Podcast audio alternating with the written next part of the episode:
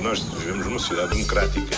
Ainda por cima na sociedade em que vivemos. Mas uma sociedade desigual é uma sociedade onde somos todos mais infelizes. I don't want to live in a society. Vivemos numa sociedade. Nós vivemos numa sociedade.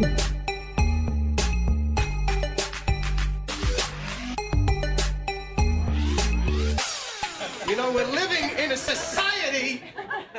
Olá, gamer manos e maninhos, bem-vindos à Hora Nerd. Nós vamos estar a discutir todas as novidades da Marvel e da Disney na primeira hora do podcast Hora Nerd. Aqui é o vosso maninho Jogo do Pau, tenho comigo Shibata, Gamer World e Funky Kong. Falem aí, manos. Eu não Então, meu puto, como é que tu estás? Como é que é, meus putos gamers? Estás há muito tempo fechado em casa, não é? Tá- sai de casa, Guilherme, vai dar um passeio, a sério. Tens de. Passeio higiênico, por favor. Ah, então, eu sou. Querem tentar adivinhar quem é quem? Eu sou o Jogo do Pau, sou, sou o Guilherme, ah, sou Sex Gratuito no Twitter. Catarina, tu és quem? Eu Opa, sou não faço Chewbacca, ideia. Shiba, ok. Pode ser. Aceito. Ética de Combando. Ah, Rita, olá. Olá, eu não sou Eu- dessa geração, eu não consigo perceber o que vocês estão a falar. Eu, eu, acho, que- eu acho que tu podes ser a Funky Kong. Ah, e o Gamer Word fica o João, que é o Etos Casamento, e claro, a Ok. nossa Funky Kong é a Et Rita e do Camassas. Estamos aqui ah, reunidos para um Vivemos num- numa sociedade. Ah, ficámos muito felizes das pessoas terem ouvido. Primeiro, acho que tivemos 3 ou 4 pessoas a ouvir, foi muito bom. Ahm, ou seja, menos pessoas ouviram do que as que estão neste momento a gravar. Ah, Sim, foi, foi interessante. yeah, foi fixe. Acho que, é, Foi acho que é fixe. todo um conceito. Não, as três Yeah. pessoas que viram disseram que foi bem fixe, eu gostei. Yeah. Senti-me bué o amor. Yeah, a minha mãe é Vamos tentar chegar às quatro. É isso. Sim. O nosso objetivo é aumentar, isto é o quê? 33,3%? Uh, conseguir chegarmos aos quatro, às 4 pessoas. Uh, pá, tivemos uma semana super cheia de drama e de, coisas. Eu Pânico. tive- tive- Não é? pânico, uh, botões de pânico, Uh, mas por, por pedido do João, eu, eu queria só começar pelo, pelo. Não sei se vocês viram o artigo da nossa amiga e, e, futura convidada, certamente, Raquel Varela. Opa, eu já ando a fazer spam no e-mail para ela vir, mas precisamos de. Sinto que se ela souber que são quatro ouvintes, ela vem. Para já, com os três, ainda não. Mas anda a fazer spam. Um, Pá, não não, li o artigo, confesso. Ainda não, ok. confesso. Eu, eu, eu acho que isso dá-te a mesma credibilidade para falar do artigo do que a Raquel Varela para falar de pandemias. Um, Sim, eu não portanto, li o artigo, mas tenho uma comentar. opinião muito, muito formada, muito, muito bem. Portanto, eu não li. Mas sou Certo, especialista no mas- artigo. Atenção. Ok. Eu Não me digam confesso que não. Um, eu li sim. até à, parte, até à palavra Stalin, depois foi aí, a- foi aí que eu parei. Porque pronto, acho que há limites, né? Qual é que é o. É que está tá na moda agora. Agora, toda a Stalin, gente não é? fala em Stalin, meu Deus, o que é que se passa? É o, o Miguel Morgado diz que a geringonça foi stalinismo. Uhum. Ah, o Sérgio Sousa Pinto diz que o, o Miguel Matos, ah, o Vincent Adultman do Bojack Horseman, novo líder da, da JTS, ahm, ah, também está a ser stalinista ao apagá-lo, não é? Tipo, suponho que seja esse o contexto, É. é de, tipo, não o mencionou, portanto, está a tirá-lo das fotos ah, como, como Sim, num, que- o num que mau é que é break-up. stalinista? O que é que é stalinista? O que, pá. Essa Ahm, pergunta foi. tudo, não é? João, essa pergunta foi tão stalinista, a sério. Foi tão stalinista. Exatamente, exatamente o que um stalinista diria. Vezes levanto-me de manhã, levanto-me de manhã, lavo os dentes, lavo a cara e digo: Tão "Tu hoje vais stalinista. ser, Valha vais ser mais stalinista. Vais ser mais Sabes quem é que stalinista." também acordava, lavava os dentes e a cara e, e, e pensava coisas a seguir? Stalin. O, o Stalin. É eu, eu, eu tenho pena que o Camilo tenha já falecido, porque gostava de que ele tivesse uma sitcom em que ele fosse o Stalin e acabasse sempre a dizer: E Stalin? Mas olha, Camilo, o Camilo já morreu.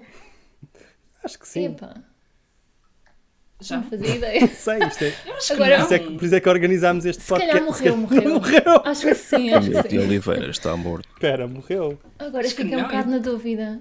Isso, isso- Morreu, morreu em 2016. Ah, Ah, opa, sim. bolas. Pois foi que a RTP fez aquela, aquele especial Yeah. todo. yeah. Mas não era a pessoa perfeita para fazer de Stalin. Era. Em blackface. Em blackface. Isto, Stalin, está, está. E depois acabava o episódio.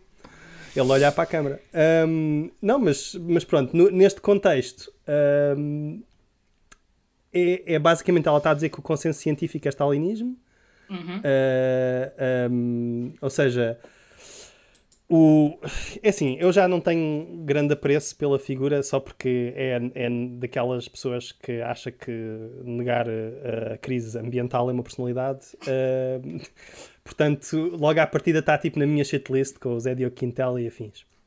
Mas ahm, epá, é que aqui começa a entrar um bocado tipo no negacionismo das vacinas, ou pelo menos, ou seja, não é um negacionismo aberto, mas é tipo, nós nem sequer sabemos, isto é uma nova técnica, utilização do RNA, blá blá blá. Não é nada. Ah, pá, desculpa lá. Ah, não é uma nova técnica, quer dizer, ah, o mRNA está a ser agora usado em vacinas, mas já era usado antes, portanto já tem, já leva décadas, ou se calhar quase uma década de, se calhar não é décadas, mas uma década de estudos.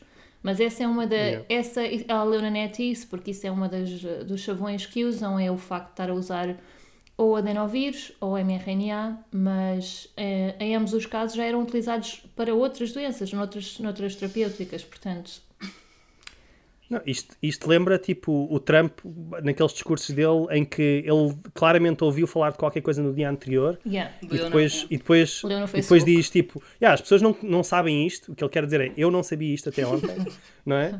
Mas as pessoas não sabem isto, mas não é tipo hidroxicloroquina ou qualquer coisa assim, Yeah. é fixe, pronto. Ahm, pá, eu não sei, tipo, a mim, eu não, eu não quero perder muito tempo neste artigo, mas já tem, já tem respostas. ah, ah, mas, João, eu, eu ouvi que tu tinhas uma opinião, se calhar, mais ah, generosa sobre o que ela estava a dizer. Não, não, não, de todo. Eu acho que a Raquel Varela está a um passo de, de ir para o Rocio dizer que estão a meter bebés nas vacinas. Porquê? Porque eu, eu, li, eu li este artigo, li este artigo da historiadora barra socióloga e ou socióloga, não sei. Um, e ele apresenta os mesmos argumentos, ou pelo menos em relação à vacina, que eu vi num vídeo que o meu pai me mandou sobre uma ginecologista americana que costuma estar muito na Oprah e no Dr. Phil, a dizer que a vacina altera o DNA da espécie humana. Portanto, ela está ativamente a participar em, em, em desinformação ou para informação, uma coisa assim. Uma realidade qualquer alternativa que só existe nas pessoas que, que estão fora do consenso, estão fora do, do, do centro científico, do, digo, estão fora da comunidade científica e porque eles lá dentro sabem e não passa cá para fora, mas há pessoas cá fora que sabem e que estão a dizer a verdade real e essa verdade vai para os murais de Facebook de homens de meia idade que depois me mandam isto à meia-noite e eu tenho que explicar que não, a vacina não te vai sei lá, fazer crescer um, um dedo. Vai-te Opa. transformar num reptiliano. Eu repito que não li o artigo, mas isto parece-me um, aquele car- um caro, claro caso daquelas situações muito complexas da ciência que são difíceis de. Obviamente, se eu não tenho um curso no- na área, não vou perceber aquelas palavras que a Rita disse há bocado. Eu confesso, não sei o que é que. Não li o artigo, portanto não percebo nada disso ainda, mas quando ler, obviamente. E pronto, há uma, um aproveitamento do facto da linguagem científica ser tão complexa e tão difícil de perceber totali- na totalidade. Para, de facto, é difícil eh, e para, eh, para pôr em causa a forma. Ou seja, só porque eu não percebo e porque vi na Fox News que de facto isto é estranho, epá, se calhar é porque é- se eu não percebo, eu, Raquel Varela, especialista tanto em história como em sociologia, se eu não percebo, como é que alguém me pode. Não, não faz, lamento. Dizerem-me que é porque não tenho um curso na área específica é, epá, é fake news. Porque... Yeah, Eu estou a imaginar, eu a imaginar o, o artigo que ela vai lançar sobre não, os dinossauros não grasnavam. Na minha infância, ah, eu vi esse tweet hoje, fiquei, fiquei, abriu-me um mundo de possibilidades. Mas eu, olha, eu, só, quero só ler tipo umas, umas pequenas, uns pequenos certos. Ahm, logo no início, os suecos chegam ao fim deste caminho como uma sociedade mais adulta, responsável e democrática. nós estamos mais frágeis, menos democráticos, menos sapiens sapiens. Não me respondam que lá há mais 2 mil mortos. Não vim para debater mortes, vim para falar sobre a vida.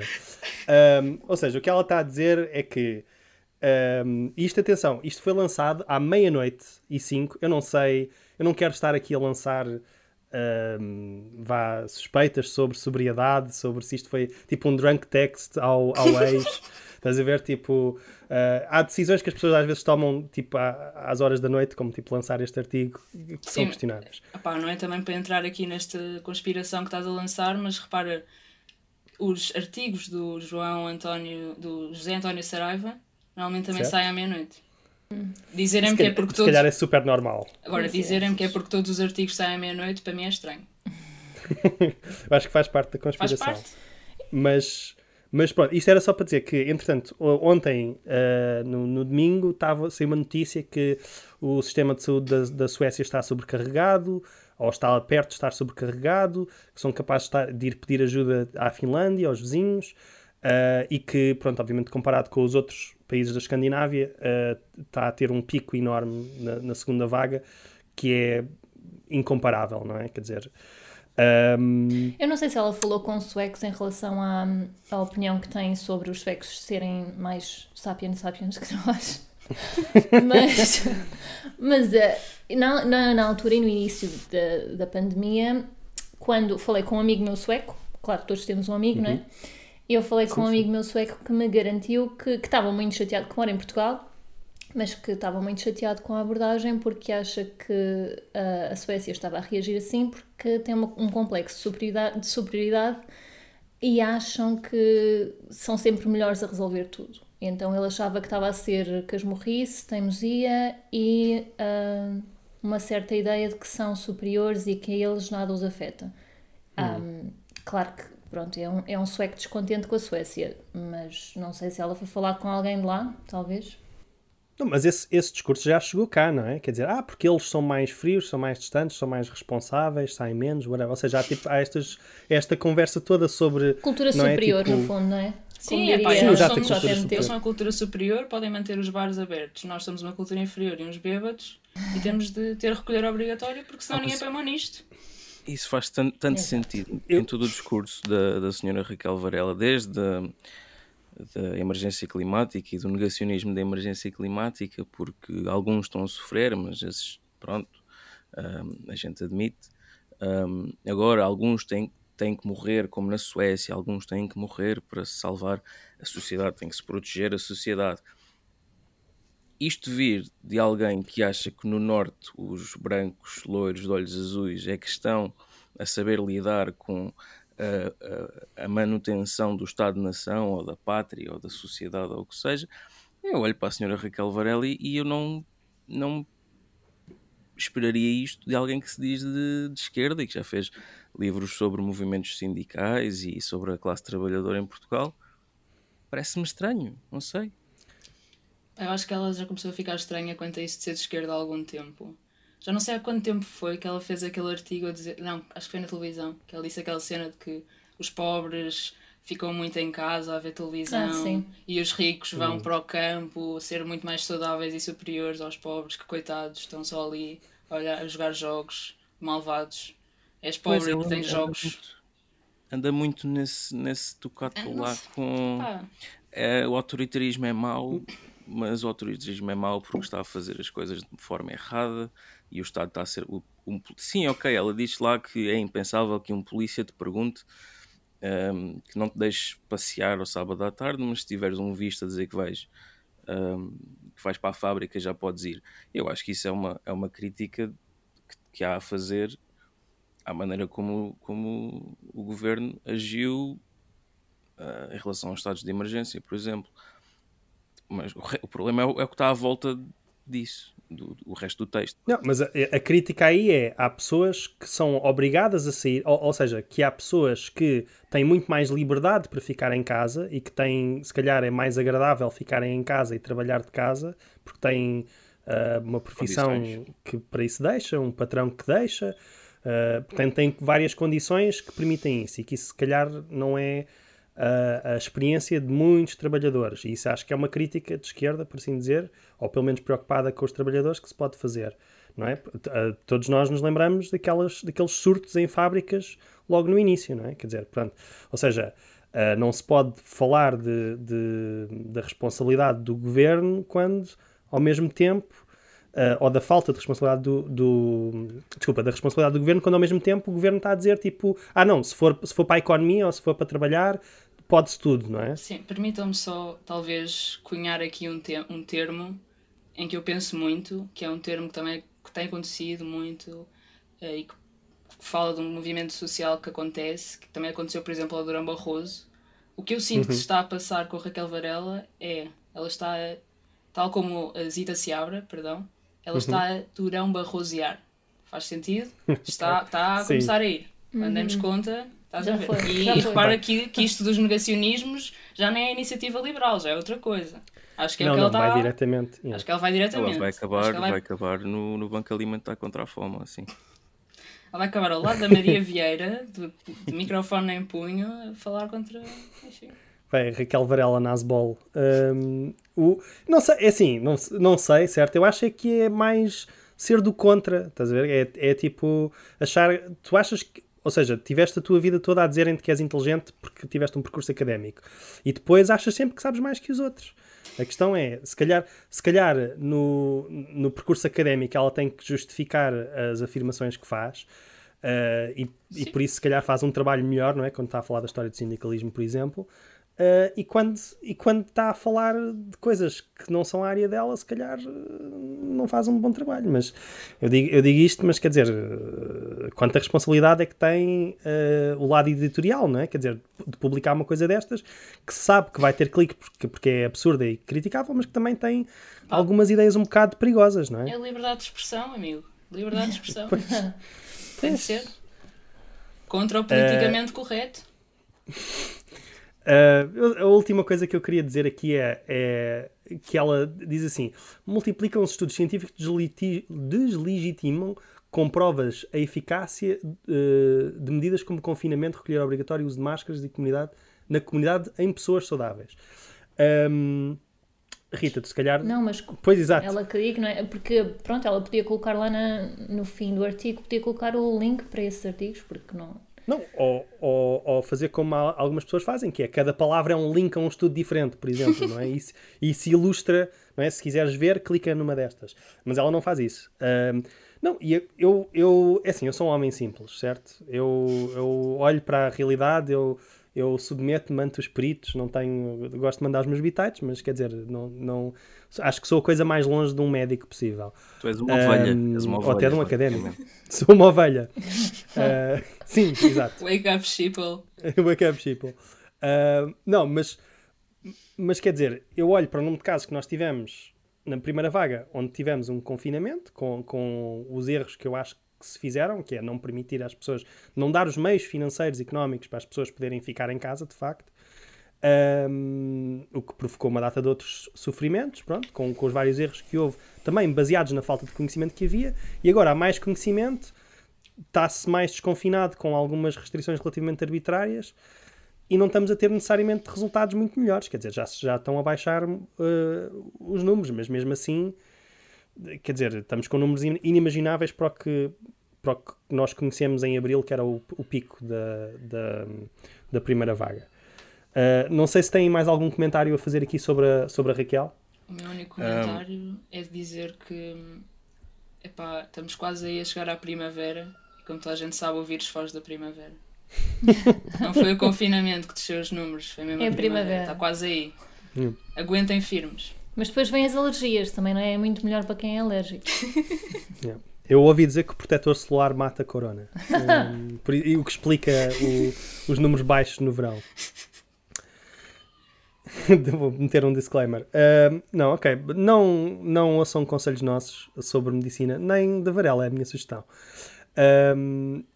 Vocês viram a entrevista do, do Pedro Nuno Santos? Eu sei que o Marcelo também foi entrevistado no mesmo dia, mas eu achei esta mais, mais interessante. A, Cat- a Catarina está a fazer de Raquel Varela neste episódio. Ela vai só mandar É habitats verdade. sobre coisas que não, eu que não vou Não só confessar que não vi, estive mesmo fora. Mas estás semana. pronta para falar. Mas estou pronta para falar sobre isto. e Estou pronta para. Eu não bem. vi a, a entrevista, mas eu acho que ele é uma besta. Ok, então. Eu vi. Uh, mini, mini contexto. Uh, foi a SIC, foi entrevistado pelo José Gomes Ferreira, outro tudólogo uh, conhecido, e outra, outro jornalista que eu não me estou a lembrar o nome. Nosso Uh, colega, não é? e, João Vieira, não sei o quê. Diz, diz? João Vieira, não sei o quê, não é? Yeah. O João Vieira do Zé Napá 2000. Uh, foi. Foi um, o quê? Tenho de ver. Irmãos. Catita, certo? Uh, ok, então. um, foi entrevistado e uh, foi sobre o caso TAP. O caso TAP é o quê? Um, basicamente, como todas as aerotransportadoras ou companhias aéreas, ou como preferirem chamar, uh, sofreu dificuldades durante a pandemia. Uh, como resultado, foi intervencionada, no sentido em que retomaram uh, controle através da compra de ações da TAP. O, portanto, renacionalizou-se, por assim dizer, apesar da administração ser a mesma, mais ou menos. Uh, não sei, acho que, entretanto, o Nilman foi-se embora. Já falamos Saiu o Nilman e saiu também o da. O da não é? Barraqueiro, porque sendo que a, que a TAP passava a empresa pública, ele, ele pelo, pelos motivo, por esse motivo deixava de poder estar presente nos dois, na dele e na Barraqueiro, uma coisa assim do género. Então ele tem Ou seja, um, havia uma- um conflito de interesses. de certa forma, um, menos, impedimentos legais. Então ele tem uma representante, mas ele continua com 20, 25%, acho eu, ou 22% da, da TAP. Sim, sim. Continua a haver uma, uma participação privada na TAP. uh, e, e a questão é que se está a falar de um. Primeiro eram 1,7 mil milhões, não é? Esse foi supostamente o custo inicial, e agora já se está a falar de. Uh, 1.7 ou 1.2? 1.2? Acho que era 1.2. 1.2 era o que já estava. Acho que agora não é? já Mas o, o- o- Ouvi que Não, agora mas é agora- Agora são mais 3, sim, sim. sim, agora, agora são Yeah, mais 3 ok. mil milhões. Em diferentes fases durante Um, uns ok. durante três 10 anos. ou uma coisa assim. Pronto. Hum, uh, Rita, tu- eu, eu só quero notar que isto começou logo a entrada a pé juntos do Pedro Nuno Santos. Hum, basicamente, o, o José Gomes Ferreira foi confrontado ali pelo, pelo comentário que tinha feito, não é? Ou seja, ele, ele basicamente foi, atacou de certa maneira a credibilidade ou a coragem política de Pedro Nuno Santos, eh, tentar, o- tentou criar ali uma espécie de intriga entre ele e o Primeiro-Ministro. Uh, e foi imediatamente confrontado com isso e depois disse: Não, não, eu não sou não estou aqui como comentador, estou aqui como entrevistador, isto não é um debate. Portanto, logo, logo ali, tipo, uh, a dizer que, que ah, yeah, eu, sei, eu sei dar, mas não gosto de levar. Pronto. Um, Ok. Um, não sei, bem. Rita, o que, é que é que achaste? Ah, olha, hum, achei bem. Claro que a questão da TAP acho que é muito difícil neste momento e não é nunca consensual e tudo depende da tua, da forma como vês o mundo. Eu, honestamente, acho que nesta fase, ah, e sendo Portugal, estando Portugal no sítio em que está, e a partida não vai mudar de sítio, não é? Ah, Sim. dado o facto de nós não termos nenhum tipo de ligação ao resto da Europa, porque se tu quiseres ir, não há um comboio rápido para Madrid, não há uma forma de tu saíres Yeah. daqui. Portanto, acho que de certa forma é um bocado. faz parte de quem nós somos e se queremos estar no mundo, uh, termos, uma, termos uma, uma companhia como a TAP. Portanto, Agora, o que estás a dizer é que és a favor do regresso do TGV. É isso. Também, claro que sim. Acho que devia ter sido feito na altura, porque agora se calhar podíamos estar. Não, não podíamos estar a ter outra conversa porque nós estamos mesmo muito longe. longe de tudo. Mas ajudava, mas ajudava. Mas ajudava, claro. Ah, pff, e então, não faz, não sei, não faz sentido para mim ah, esta conversa de há outras, outras empresas, o mercado, regula- o mercado regular-se-ia, Yeah. outras empresas entrariam. Então, mas e as low cost? Que desculpa? É sempre a conversa, não é? Sim, então, e as low cost? As low low cost são subsidiadas pelo Estado, não é? As pessoas Exato. esquecem-se um bocado disso. Exato. Yeah. por exemplo, a Ryanair não está na Madeira porque pediram ao governo regional não sei quantos milhões para fazerem aquela rota, não é? Portanto, nós queremos estar na mão de- desta- destas empresas que fazem isso e depois também não é só isso. Pronto, não querendo justificar com o turismo, porque no outro dia havia um take inteligentíssimo de alguém que dizia ah, esta esquerda que detesta o turismo e a forma como o turismo descaracteriza as cidades, mas agora está a Sim. defender a TAP por causa do turismo. Ok, pronto. Ah, factos. Ah, o, o turismo não tem de ser selvagem, o turismo não nos tem de entrar pelo prédio adentro, que é o que acontece, não é? Uh, não temos de estar a ouvir aquelas rodinhas nas escadas durante toda a noite só porque é preciso haver turismo. Mas pode haver uma forma mais saudável de haver turismo em Portugal e os turistas que interessam a Portugal são aqueles que a TAP traz, não é? São os que vêm dos Estados Unidos, uh, os que vêm uhum. do Brasil com dinheiro. uh, esse, esse é o turismo que traz dinheiro, não é? Portanto, quem, qual é, o, que é que, o que é que nos compensa os turistas? Esse, estás a dizer que esse, esse, não é o turismo que se pendura na estátua do Recio para tirar uma selfie? Pois. São turismos diferentes. São turismos diferentes e eu, e eu sou, sou turista também que já andou muito Ryanair e eu acho essencial que haja Ryanair para as pessoas terem acesso a viajar, não é? Para poderem conhecer outras hum. coisas. Mas uh, para o PIB do país interessa os turistas que a TAP traz e que trazem depois também investimento para construtoras e compram coisas e pronto, também no fundo torna a nossa vida mais difícil. Mas é... João, qual é o teu take? O meu take é que devíamos fechar as fronteiras e quem estivesse cá dentro estava. Isso provavelmente ajudava-nos com a questão da, da, da Covid, né? Um, se formos a ver, muitos dos países que se safaram melhor foram os que eram de facto ilhas, ou seja, a Rita estava a dizer mal, acho eu, que não podemos mudar a nossa condição geográfica. Eu acho que isso é falta de imaginação política da minha parte. Acho que podemos, se todos fizermos muita força na fronteira com a Espanha, conseguimos empurrar-nos um bocadinho para fora. A jangada de pedra. Um, a jangada de pedra, mas mais pequena. Uh, é assim, eu, eu, eu foco-me um bocadinho mais na, na, na parte jornalística, uh, porque é que logo nos primeiros 5 minutos, além daquela entrada a pé juntos do Pedro Nuno Santos, há outra coisa que me chateou imenso, que é o José Gomes Ferreira, e bem, faz, uh, apresenta a parada, não é? Há 10 mil empregos, e o Pedro Nuno Santos corrige e diz, não, não, há muitos mais que são, ou seja, que não estão diretamente ligados à TAP, mas que estão dependentes da TAP, ou seja, estão ligados à TAP, mas portanto há pelo menos 10 mil empregos que estão uh, uh, dependentes. E são, e são bons empregos, não é? Tipo, são, são empregos relativamente bem pagos, especialmente para a média portuguesa. Um, e que estão em risco. E a, só que a pergunta que surge daí, ou seja, estabelecemos a parada, 10 mil empregos, a pergunta que surge daí é se isto correr mal, o Pedro Nuno Santos demite-se. É assim, eu não estou preocupado com o emprego do Pedro Nuno Santos. Eu estou preocupado, quanto muito, com aquelas tipo 10 mil pessoas, não é? Tipo, não sei, se calhar a pergunta devia ser o que é que, se isto falha em, em um, um, em Bruxelas, não é? O que é que. Porque o, o plano ainda tem que passar por, por Bruxelas. Um, qual é a consequência? O que é que se, exato, o que é que se vai fazer, não é? O que é que se vai fazer com aquelas pessoas? O que é que se vai fazer? Qual é que é o plano B do, do governo? E, e acabaram por, mais à frente, fazer essa pergunta, mas chateia-me que é sempre muito à volta do que é, que é este teatro político de faz admissão, não faz admissão, uh, quais é são as consequências políticas, isto na verdade é uma trica intrapartidária, intragoverno, qualquer coisa assim não é? Eh, é preciso criar este drama pessoal, Sim. ou seja, o drama, o drama pessoal daquelas sinto, 10 mil pessoas não chega? Eu sinto o que tu estás a dizer, e repito, não vi a entrevista, mas eu acho que o que tu estás a dizer é a entrevista devia ter sido conduzida por Miguel Sousa Tavares. acho que é isso. uh, sim, era o que faltava, não é? Uh, alguém ele, repara, falamos disto no último episódio, ele disse que voa, voa muito na TAP. Portanto, Olha, uma pessoa interessada. E dos comentários que li sobre a entrevista, o Pedro Nuno Santos falou imenso, pôde expor o seu ponto de vista. Claro, porque tinha um entrevistador que lhe permitiu isso, achas normal? Dois, tinha ah. dois. Exato. Tinha dois, ainda por cima. Não, e eles, e atenção, eles faziam um tag team, não é? Quer dizer, eram dois, eram dois entrevistadores bastante. Um, aquilo era um handicap match, não, mas fazia, havia, havia dois entrevistadores que eram, vá, marcadamente ideologicamente de direita, ou pelo menos economicamente liberais. Uh, o Pedro Nuno Santos disse várias coisas que eu até achei inteligentes, não é?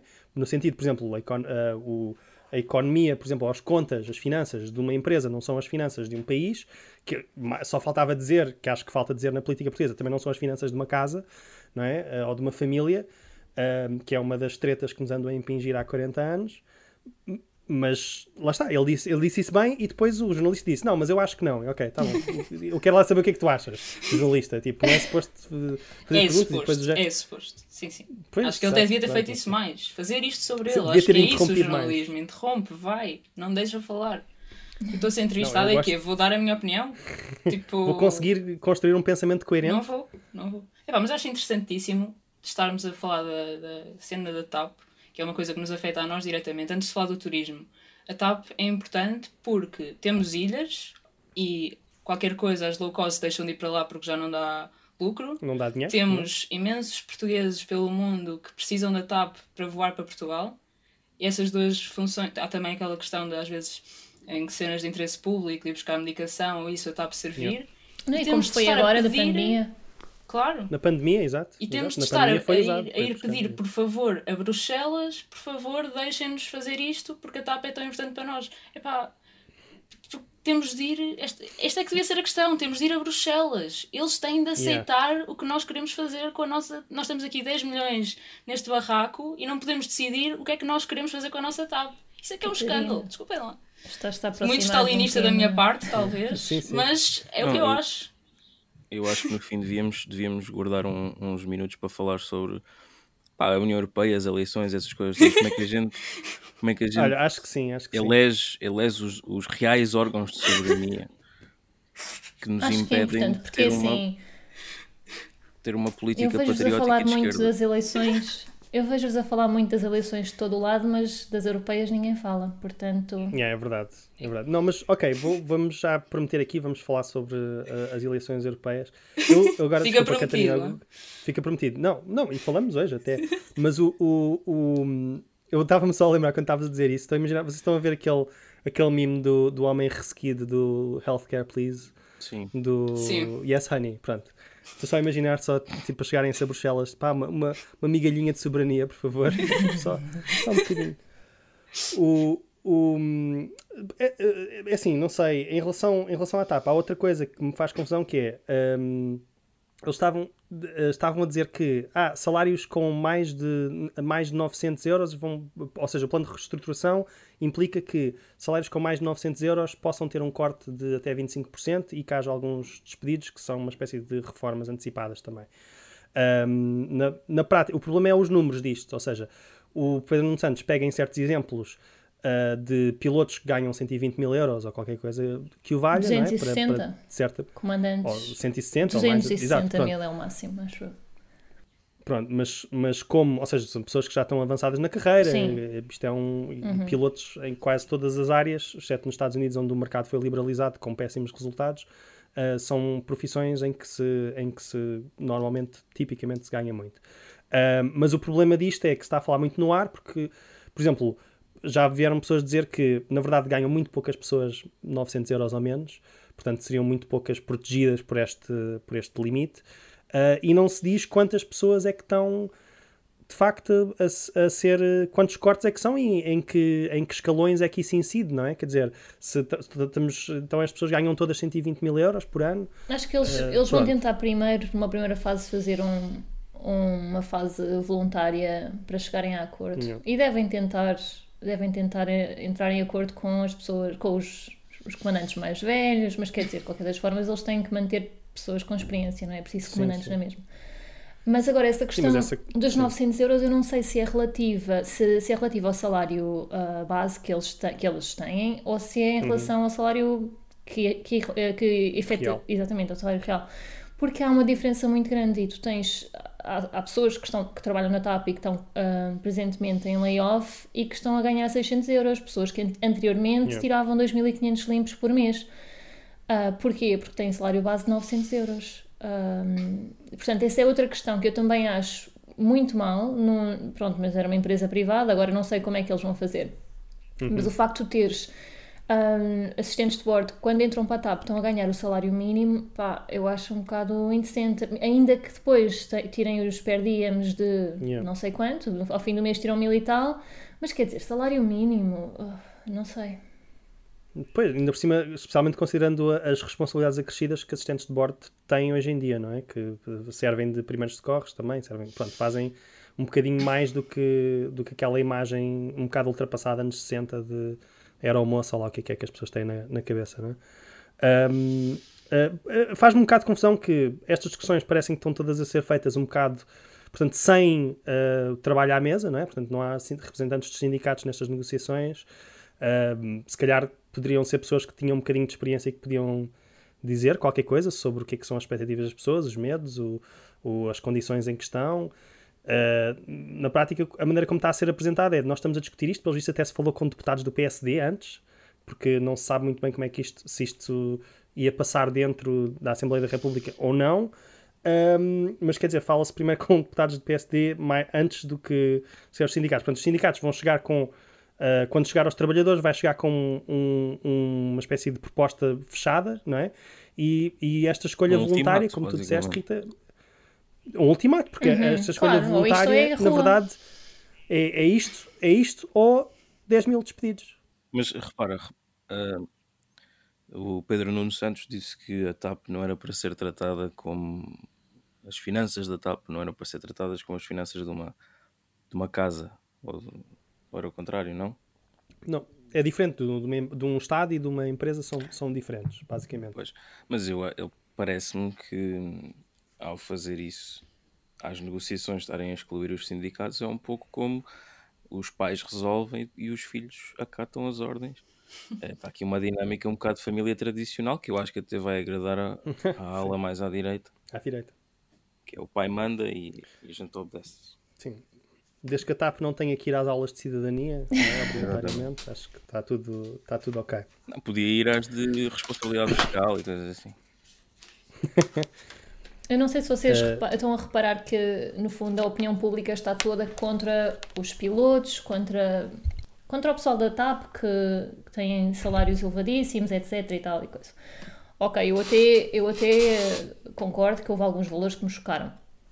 Mas, ah, vocês se forem ver o relatório e contas da, da TAP de 2019, eles têm 2.9 bis de, de vendas e depois têm 700, ah, acho que é 700 mil milhões, não, não, 700 milhões de gastos com, com staff. Portanto, calma, não é? Não, é? não são os funcionários que estão a trazer a TAP para baixo, não é? Yeah, não são a maior despesa. Aliás, há uma coisa ainda mais grave aí que. E, e aqui eu, eu também não quero entrar muito porque sinceramente não me sinto.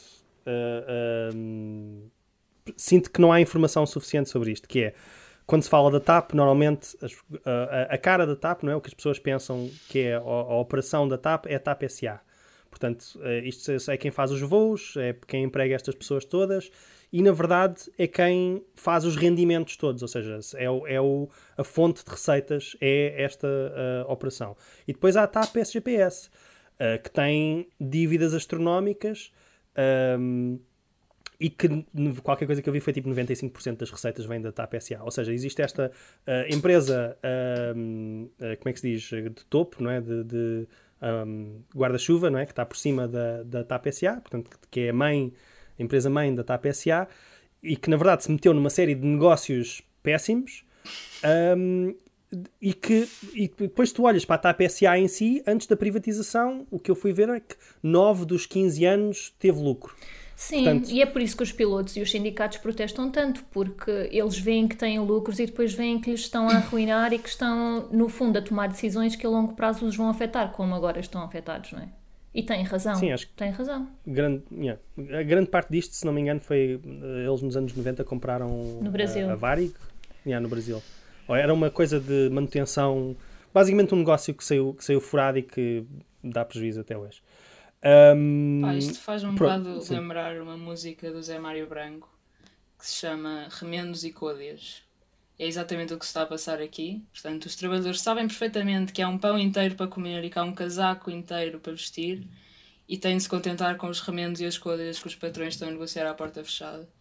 E acho, acho um escândalo. Eu fazia greves atrás de greves, sinceramente. Epá, chamem-me o que quiserem. A palavra já foi aqui usada muitas vezes. Epá, sinceramente. Mas acho que é Stalinista? essa... É Stalinista. Não, não, não. O Stalin adorava greves, certo? Isto é uma coisa que, que toda a Sim, gente por isso é que sabe. greves são más, na verdade. Exato. Uh, mas pronto, eles sabem perfeitamente de- de- dessa situação, dos lucros que a, que a TAP tem tido e têm de se contentar com este remendo, com esta côdea, porque obviamente o pão inteiro está reservado para outras pessoas. Acho que vão ouvir a música, está lá tudo. Agora pensem. Agora Olha, ahm, fal- falando, estamos aqui a falar de, de fronteiras, de viagens. ahm, o tópico que tem sido mais falado esta semana e que tem tido imensos desenvolvimentos, é um bocado difícil acompanhar esta cronologia, mas ah, ah, a 12 de, de março de, de- deste ano, ah, um, um imigrante, Igor Omeniuk. Uh, eu já fui ver, é assim, um artigo disse que se lia Igor, aquilo escreve-se I-H-O-R, o nome de, do, do, do, cidadão ucraniano uh, que, que, faleceu às mãos do, do CEF. Um, mas pronto, houve, houve esse caso. Uh, diz, diz João. Ainda bem que esclarecemos essa, essa dúvida pertinente. Ah, sim, é a parte, é a parte mais importante. Um, sem dúvida, mas pronto, eu, para propósitos de coisas, se me corrigirem, eu, eu, eu acredito, mas uh, o, que, o que eu li foi que, que se diz agora. Pronto. Anyway, uh, o, uh, foi torturado e morto às mãos do, do, do CEF, um, ou seja, às mãos do Estado português, em, em, isto é em março. Em, mais para o fim do mês começou-se a saber, não é? Portanto, veio, veio a público. Houve uma série de de tentativas de encobrimento sucessivas. Uh, Tinha-se dito à embaixadora da Ucrânia uh, ou do consulado que, que tinha sido uma reação alérgica. Um, tinham, tinham tentado dizer nos múltiplos relatórios que, que, que, não tinha sido tortura, não tinha sido nada. Um, e houve várias pessoas. Uh, Mamadou Ba fez um artigo sobre, uh, no final do, do de, de, março sobre o caso, sobre o CEF, sobre os abusos do CEF. Um, a, a, deputada do, do Bloco de Esquerda, no início de, de no fim de março, também fez um, um, chamado à atenção a Beatriz Gomes Dias, fez um chamado à atenção, uh, e uh, no início de abril, juntamente com, com, com outras pessoas, uh, Jacinto Catar Moreira uh, começou um, um, inquérito sobre, um, ou uh, propôs um inquérito em relação ao, ao, Ministério da Administração Interna e um, uh, eh, para tentar perceber que, afinal o que é que tinha acontecido. Pronto, eu estou só a dar uma pequena cronologia e depois vamos inspecionar estas coisas todas. Em, a meio do verão houve o caso de George Floyd e, e pouco depois o caso do Bruno Candé e, eu, e, esta, e esta questão do, do Igor Arménio voltou a ser a vir à baila, obviamente por ser um, acho que um, mais um exemplo de como uh, minorias, etc., são, são tratadas em, em, em, Portugal pelas forças da autoridade. Não esquecer que o CEF é uma polícia ainda. Um, e vi vários argumentos de má fé a dizer: ah, pois não se fala dele, não se, estas pessoas, estes antirracistas, não falam dele porque, uh, porque, ele é, porque ele não é negro, pronto, porque ele não é afrodescendente. Uh, o que não é verdade, como aliás eu já ilustrei. Um, mais à frente ainda, portanto, agora em, em novembro e dezembro, voltou-se a falar do assunto. Uh, voltou-se, uh, por causa, em parte, pelo que eu percebi, de alguns artigos do Diário de Notícias da Fernanda Câncio. Um, e depois acho que houve, entretanto, entrevistaram a, a viúva, porque, porque isto é SIC ou assim, entrevistou a viúva porque um, foi ela que não teve indenização e foi, e foi uh, pagou ela os custos funerários, etc. E da transladação do corpo. Um, isto voltou à baila e o, o a, a, ministra, desculpa, não é a ministra, a diretora do, do CEF, entretanto, foi, uh, pediram a cabeça dela, foi demitida. Uh, havia uma história sobre ela ir ganhar 12 mil para o Reino Unido, afinal, afinal já não. Uh, e, e, agora está-se a pedir a cabeça do Cabrita, pronto, que é o Ministro da Administração Interna, só para as pessoas de Eduardo Cabrita. O Eduardo Cabrita teve uma conferência de imprensa incrível em que, pronto, bem-vindos, sejam bem-vindos bem ao, ao, dos Direitos Humanos. Caraças, devias, ter, uh, ele... devias ter aberto o programa assim. Bem-vindos. Acho, acho, que podemos pôr o, pôr, o, pôr o clipe. Podemos pôr o clipe. Bem-vindos à luta. Bem-vindos à humanos. luta. Como diz, pelo facto de termos estado quase sozinho perante o desinteresse de todos os comentadores perante o desinteresse da generalidade da comunicação social, eu congratulo-me que, neste momento, tantos que não perceberam nada do que foi dito, não ligaram nada àquilo que eu disse em março, em abril, que agora estejam justamente preocupados com esta situação.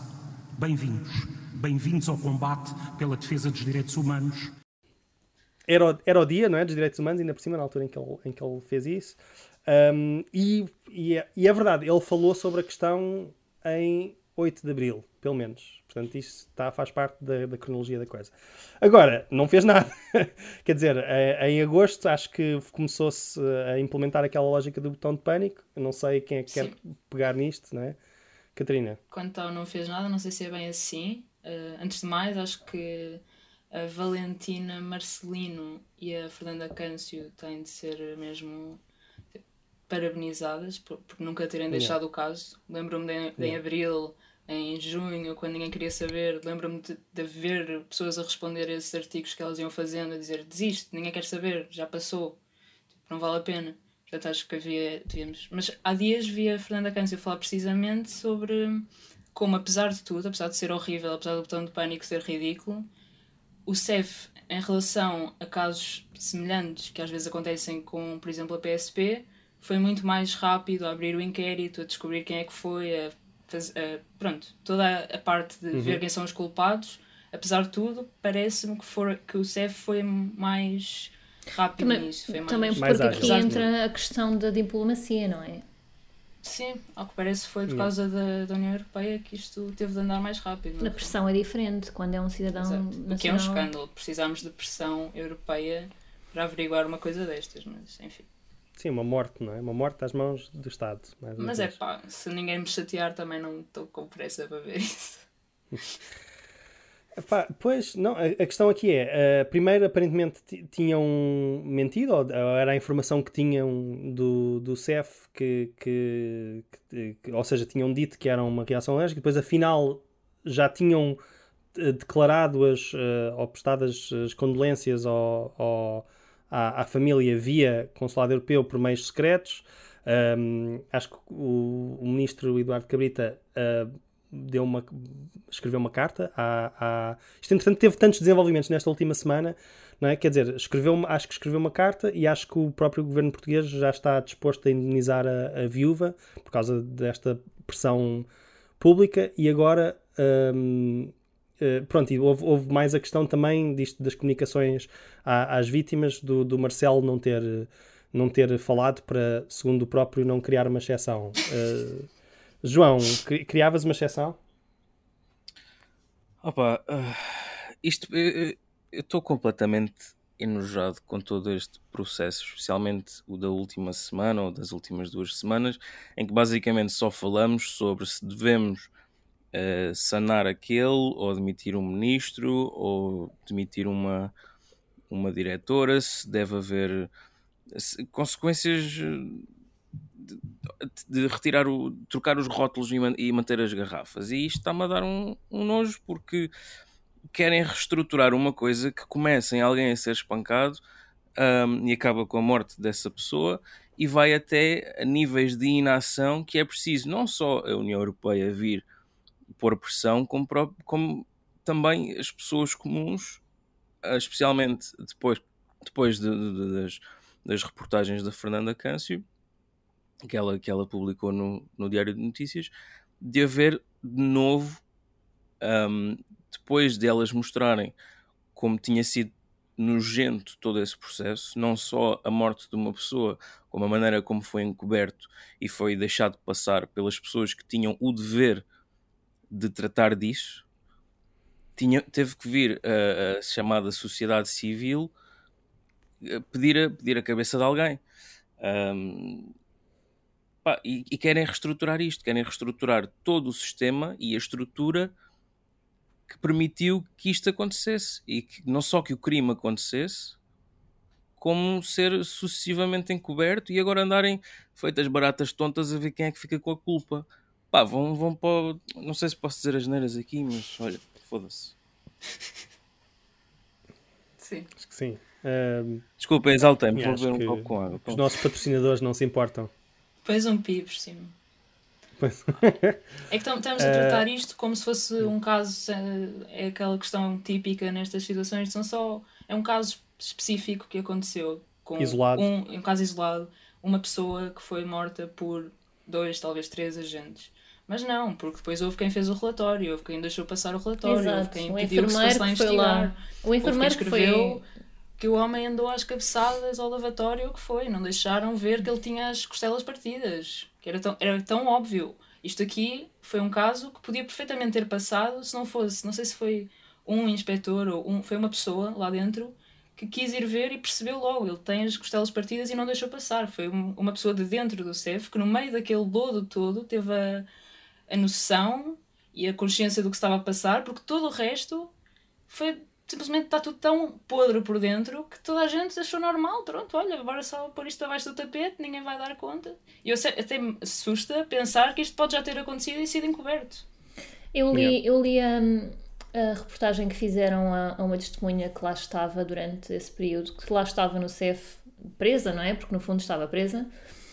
Uh, e os relatos que ela faz são que isto que era recorrente, que os, os vigilantes que são de uma empresa privada sabem. Quer dizer, e o que, me, o que me choca no meio disto tudo é que não há nenhum mecanismo de, de fazerem queixa, não é? Porque se eu sou vigilante e eu não posso perder o meu trabalho, mas eu não, não, consigo, não consigo tolerar o que se está a passar, a quem é que eu faço queixa? À polícia. Eles são a polícia. Não há pá, uma hotline anónima em que eles possam yeah.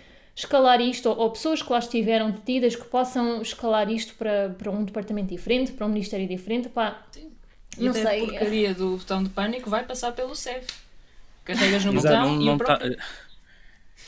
Um, o, Sim, quem é está do outro lado do para botão, isso, não, é? não, está montado. Está montado para uma pessoa matar outra dentro de uma cela. Não está montado para uma pessoa fazer uma queixa que viu uma pessoa matar outra dentro de uma cela. É esta, é esta a lógica que temos numa polícia. Numa polícia que peguem pessoas na rua e se elas tiverem um BI português, dão-lhe no corpo, não lhe dão na cara. É esta a lógica. Pá, não é reestruturar, não é pegar e, e, e, pintar as paredes. Tu tens uma infiltração, não pintas o teto. Meu. Por amor de Deus. Não sei se vocês já tiveram numa situação uh, destas, com alguma. com o CEF ou com alguma polícia do aeroporto, mas eu tive. Pá, e nem, não foi nada especial. Uh, eu vinha a sair e vinha de um, de um voo do Rio de Janeiro e vinha mais à frente, esperei pela minha mala, vinha mais à frente e, e, a minha irmã vinha atrás. Portanto, vinhamos desfasadas. Eu estava sozinha eu ia passar quando, quando se vai sair do aeroporto, da parte em que está toda a gente à tua espera, e ouço um grito: Você encoste-se aí. Pá, não sei explicar o que é, no meio de tanta gente, vocês serem apontados e dizerem-vos espera aí, mas num tom yeah. aos gritos e num tom que, que, não, que opa, não, não, sei, não sei explicar. E entretanto ela começa a olhar para mais pessoas, porque mandou-me só encostar e não, não tomou conta de mim, Entretanto, a minha irmã chegou, começou a falar comigo, ela percebeu que, era, que eu era portuguesa e disse: Ah, não, então vá, uh, pode ir. Pá, eu achei aquilo estranho. Durante o tempo todo, a minha única preocupação é que eu, como qualquer português que vai ao Brasil, tem logo mil pedidos para trazer havaianas. Eu só pensava que tinha tipo oito pares, oito pares de havaianas na mala e que me iam cobrar algum imposto, ou não sei. Um, mas no fundo, depois disso, no dia seguinte estava a contar este episódio a amigos e eles disseram Ah, pois, claro, tu vinhas sozinha, vinhas do Brasil, eles de certeza que acharam que, que vinhas com droga. E eu fiquei, pá, chocada com a forma como te, como te tiram o perfil. E isto acontece-me também na, na parte da segurança, eu não pareço portuguesa. Uh, e cada vez que, que, que, eu tenho de fazer segurança no aeroporto, sou sempre aleatoriamente a pessoa escolhida para fazer o teste dos explosivos, por exemplo tens que começar a andar no aeroporto com filigrana, assim, um lencinho. Opa, sim, sim, sim, sim. Uh, o vestido do rancho. Sim, não, nunca me aconteceu nada de mal, mas não é agradável tu sentires que és um target. Ou que és sempre aquela pessoa que é escolhida aleatoriamente. E depois, yeah. quando, é, quando, quando é com estes quando é neste tipo de situação é terrível. E neste caso foi em Portugal também já tive na, entrada para, para os Estados Unidos já tive já fui mandada para uma salinha. Epá, e é assustador. É assustador. Eu tenho um caso nos Estados Unidos. Quando eu, quando eu fui um, o, o, meu pai que é sempre parado sempre uh, o meu pai independentemente do país em que esteja quando ele tá, quando ele estava em Hong Kong achavam que ele era do Bangladesh, quando ele estava na Alemanha achavam que ele era turco, acham sempre que ele é uma coisa qualquer, pronto. Um, mas nos Estados Unidos, estamos a falar de 2006, portanto a paranoia pós 11 de setembro ainda estava bastante uh, viva. E um, o homem estava a ter, portanto o senhor que estava a controlar os documentos, o passaporte, etc, estava ali a olhar para o meu pai, não sei quantos, um, e a fazer-lhe umas perguntas, uh, assim com um tom um bocado ríspido. E meu pai não é propriamente pessoa de, de, de levar as coisas assim, uh, de ser subserviente vá nestas interações. Um, o homem pôs o passaporte ele tira o passaporte de volta, guarda, não é? Meu pai guarda o passaporte e o, e o homem só se chega a ele: Sir, did I tell you you could put your passport back? E, o, e, o, pá, e, e, nós estamos ali a ouvir aquilo e é tipo, pá, por favor, não, não faças, tipo, não, tipo, não reajas, tipo, não coisa, porque tu pensas, claro que parte disto é a, a nossa imaginação, não é? Tipo, do, dos filmes que nós vemos, das reações que as pessoas têm, mas de achar que essas pessoas, lá está, tipo, o mínimo poder que tenham, às vezes têm uma certa, têm reações completamente desproporcionais um, não é? Da pessoa, sei lá, pá, não sei, tipo, também não digas bomba no meio de um aeroporto, não é? Tipo, não, não, não, não se calhar a pessoa não faz piadas dessas, mas mesmo assim é um bocado. Um, a pessoa fica em pânico, mesmo que não tenha feito nada. Claro, é, é assustador. É Pronto. É assustador. E yeah. então eu nem sequer consigo equacionar a, uh, a, a, situação pela qual ele passou, pela qual quem lá está no CEF passa. Yeah não consigo imaginar. Sim, quer dizer, estas experiências que nós estamos a contar, tipo, não, coisas não básicas. se comparam, não é? Tipo, isto, isto, são coisas completamente banais, mas, mas pronto, João, estavas a dizer? Eu acho que este, este tipo de, de agentes que estão a servir serviços eh, fronteiriços ou transfronteiriços servem um pouco como a Raquel Varela dizia que serve o desconfinamento ou o não confinamento para termos uma sociedade mais saudável, mais madura, porque basicamente uh, esses agentes estão uh, a controlar quem é que entra no nosso país. E se nós virmos o país como um corpo que precisa de ser bem tratado para ser saudável, nós temos que ter cuidado com quem é que entra. Portanto, eu não estou aqui a estabelecer nenhum paralelo entre a Raquel Varela e um, agentes de serviços de fronteiras, mas uh, o Estado-nação não se alimenta a pão e água. Era só isso, obrigado. Então, ok, mas isto basicamente é para dizer o quê? Que isto é tipo uma reação autoimune? Tipo que, que... O CEF é o nosso sistema imunitário? é, pois, é, a polícia é um bocadinho um sistema imunitário, não é? É, é, uma metáfora que funciona, porque funciona às vezes aquilo corre, aquilo corre mal e começa a atacar células Sim, uh, às vezes saudáveis, aquilo não é? cria tumores e essas coisas. Exato. Um, não, eu uh, já agora uh, estava-se a falar de, de, abolir o CEF ou de fundir o CEF, ou seja, de transformar numa agência puramente civil e passar a, a responsabilidade policial, e incluindo as pessoas todas que lá trabalham, uh, para a PSP.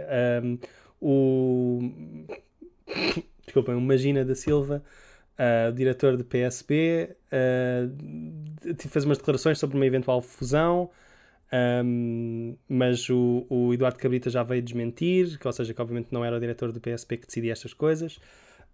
Um, a mim faz-me faz um bocado de confusão, quer dizer, uh, as, as, só por estar uh, a haver uma espécie de administração independente, ainda por cima tu disseste, Catarina, que na PSP este tipo de de, de crítica, de como é que se diz, de análises internas, de inquéritos internos, uh, resolvem-se com muito menos uh, celeridade, não é? Uh, eu não sei que problema é que isto vai resolver. E em relação à parte civil, ou tornar-se uma agência civil, a experiência que eu conheço de pessoas que, que, que, que, conheço, portanto, tenho, tenho imigrantes na família e colegas que são imigrantes e coisas assim do género, é que como em muitos serviços públicos, uh, existe uma espécie de tratamento muito diferente consoante uh, tu seres, uh, se, se, tu és branco, se não és branco, se tu falas bem português, se não falas bem português.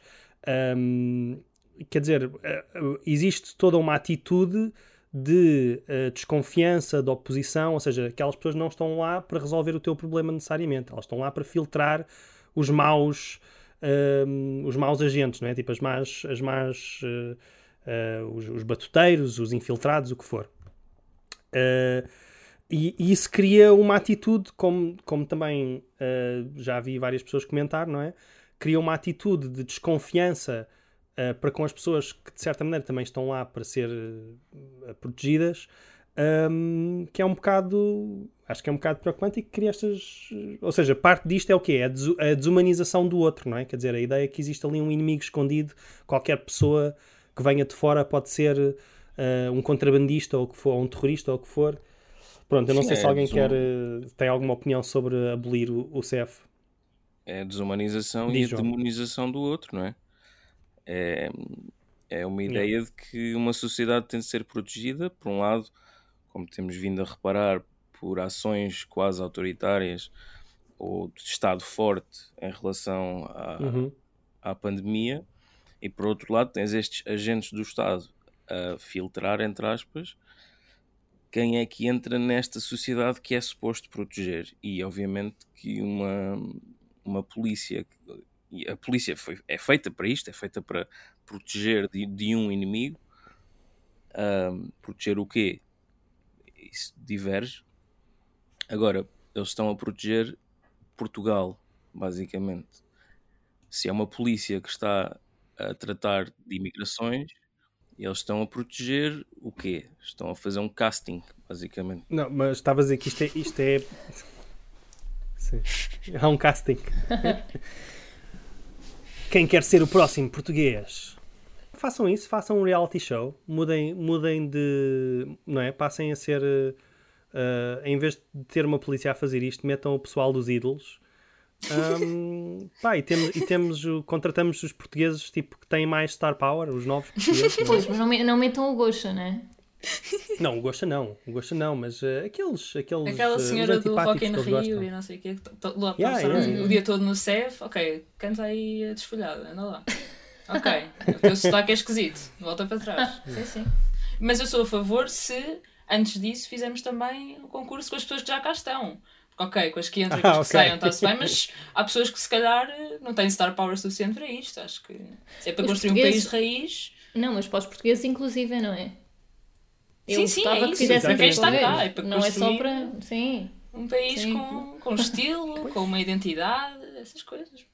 As pessoas, as pessoas falam como, ah, não é, a demografia envelhecida de Portugal, não é? Nós precisamos dos imigrantes, mas nunca falam da nossa falta de star power, de falta de it factor, não é? Quer dizer, onde sim, é que... sim. E é? nos ídolos havia, acho que chegou a haver essa cena de tens de cantar um tema em português. Portanto, também estamos aqui os ídolos a a fazer a, ver? sua, a sua parte, A promover, a promover Promover o que é nacional. o que yeah. é nacional. Uh, yeah, por acaso, olha, de- pegando no que, o- no que o João disse, uh, acho que acaba por ser uma, uma analogia muito melhor para esta ideia de, por sermos autoritários, uh, atacamos, portanto, pela segurança, não é? Tipo, atacamos liberdades que são essenciais e que supostamente definem o que é que é suposto ser a nossa democracia, a nossa república. O CEF acho que é um caso muito mais emblemático disso do que necessariamente uh, a- o confinamento, mas pronto. Queria só dar uma chega. É que hum, eu vejo as pessoas, ah, como a Raquel Varela, muito preocupadas sobre o que é que está dentro das vacinas. Eu gostava que essas pessoas e as outras que vieram dizer que não havia, não tinha havido comoção, antes não se falava, que é verdade.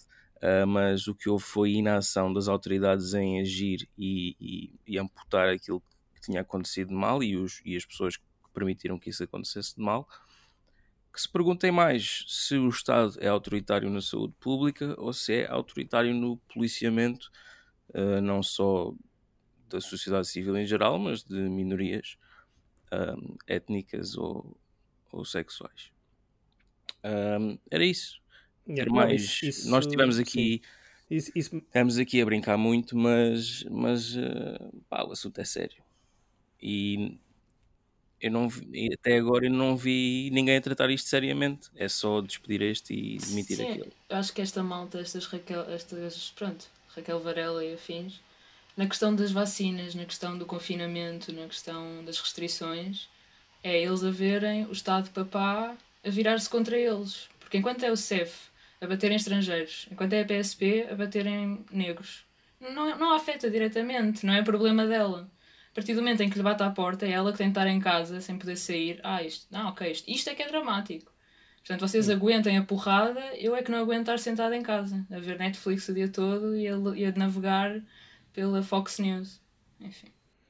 Yeah, eu eh, eh, acho que é um- uma analogia boa, quer dizer, especialmente com, com a- por exemplo, com a questão dos, eh, do Liobamir e afins, já que ainda, ainda estamos nisso, que é ahm, quando ah, houve o caso do, do- os vários casos do bairro da Jamaica pós-confinamento, ahm, não é? Em que, que se iam fechar, iam equipas de, de assalto, não é? Não sei como é que se diz em português, mas aqueles tipo SWAT, iam tipo fechar cafés porque estavam três pessoas ou qualquer coisa assim, tipo, portanto é, um- é um pretexto para batermos nas, nas pessoas. Portanto, quando isso acontecia, uh, pá, acho que se Não era falou SWAT, muito não era pouco, uma, e tipo, não era uma unidade tática, era uma unidade de choque.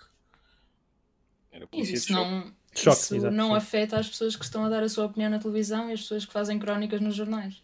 Isso não é um problema delas. Portanto, a opinião pública não tem de querer saber disso. Mas, e e- e lembram-se como é que a- aquela manifestação relativamente espontânea na, na Avenida Liberdade, uh, composta por afrodescendentes, foi tipo violentamente reprimida a, a balas de borracha, tipo, quase instantaneamente, não é? Quer dizer, um, quer dizer, isso não aconteceu com o Libomir, não aconteceu com, com os colégios, não aconteceu com os negacionistas, não aconteceu com. não aconteceu sequer com... a manifestação Black Lives Matter porque também estava cheia de brancos.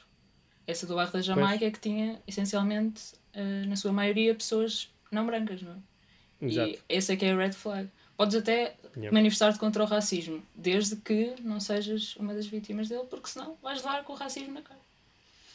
Não, mas eu- eu acho que aí mostra que eles sabem que se baterem nesta pessoa não vai acontecer nada.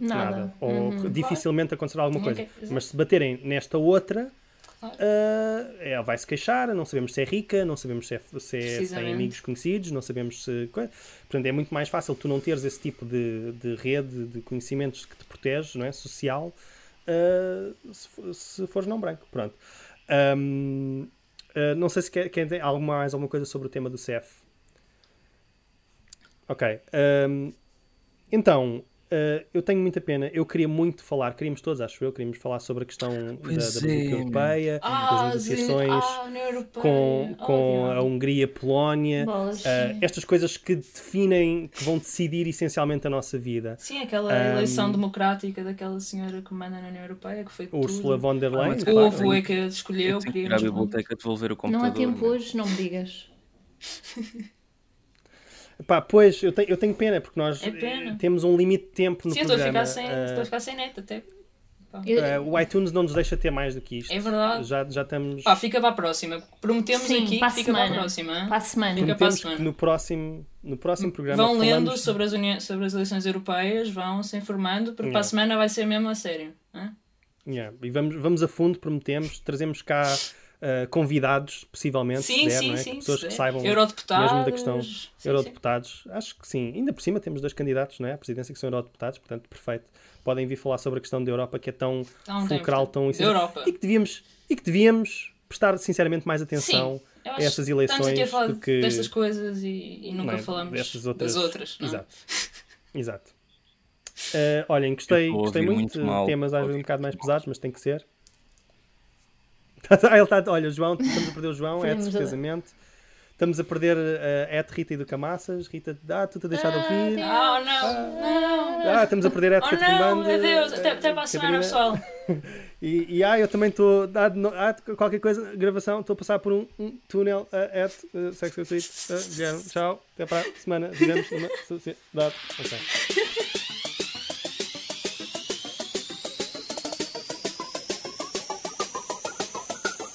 Nós vivemos numa sociedade democrática. Ainda por cima na sociedade em que vivemos. Mas uma sociedade desigual é uma sociedade onde somos todos mais infelizes. I don't want to live in a society Vivemos numa sociedade Nós vivemos numa sociedade